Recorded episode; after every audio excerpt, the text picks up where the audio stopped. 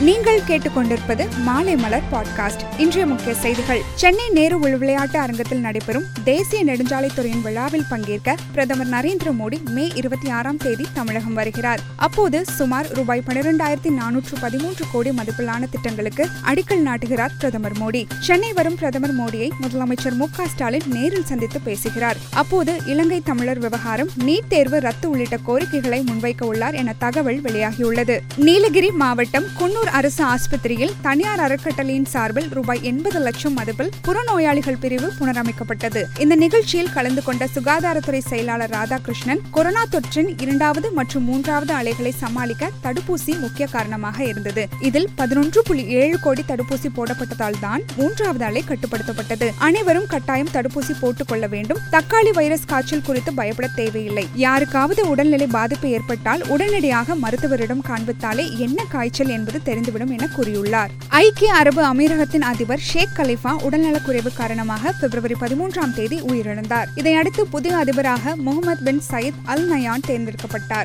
இந்நிலையில் ஷேக் கலிஃபாவின் மறைவிற்கு இந்திய தரப்பில் இரங்கல் தெரிவிக்க இந்திய துணை குடியரசுத் தலைவர் வெங்கையா நாயுடு இன்று ஐக்கிய அரபு அமீரகம் செல்கிறார்.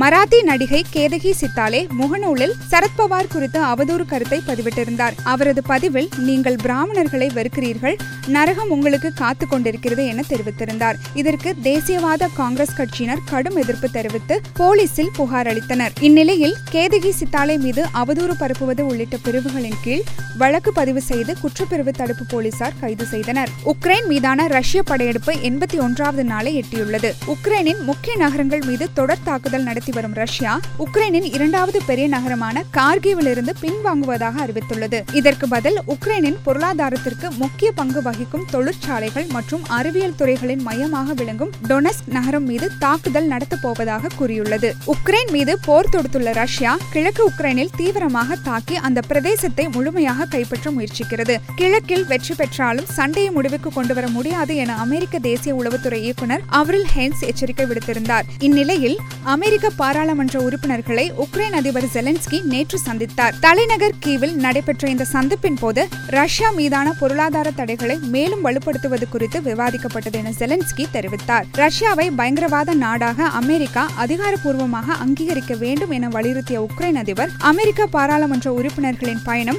உக்ரைன் மற்றும் அமெரிக்க நாடுகளுக்கு இடையிலான உறவின் வலிமையை மீண்டும் ஒருமுறை நிரூபிக்கிறது எனவும் குறிப்பிட்டார். இத்தாலியின் ஓபன் டென்னிஸ் போட்டியின் ஆண்கள் ஒற்றையர் பிரிவில் நேற்று இரவு நடைபெற்ற அரையிறுதி சுற்றில் சர்பியாவின் நோவக் ஜோகோவிச் நார்வேயின் காஸ்பர் ரூட்டை எதிர்கொண்டார்.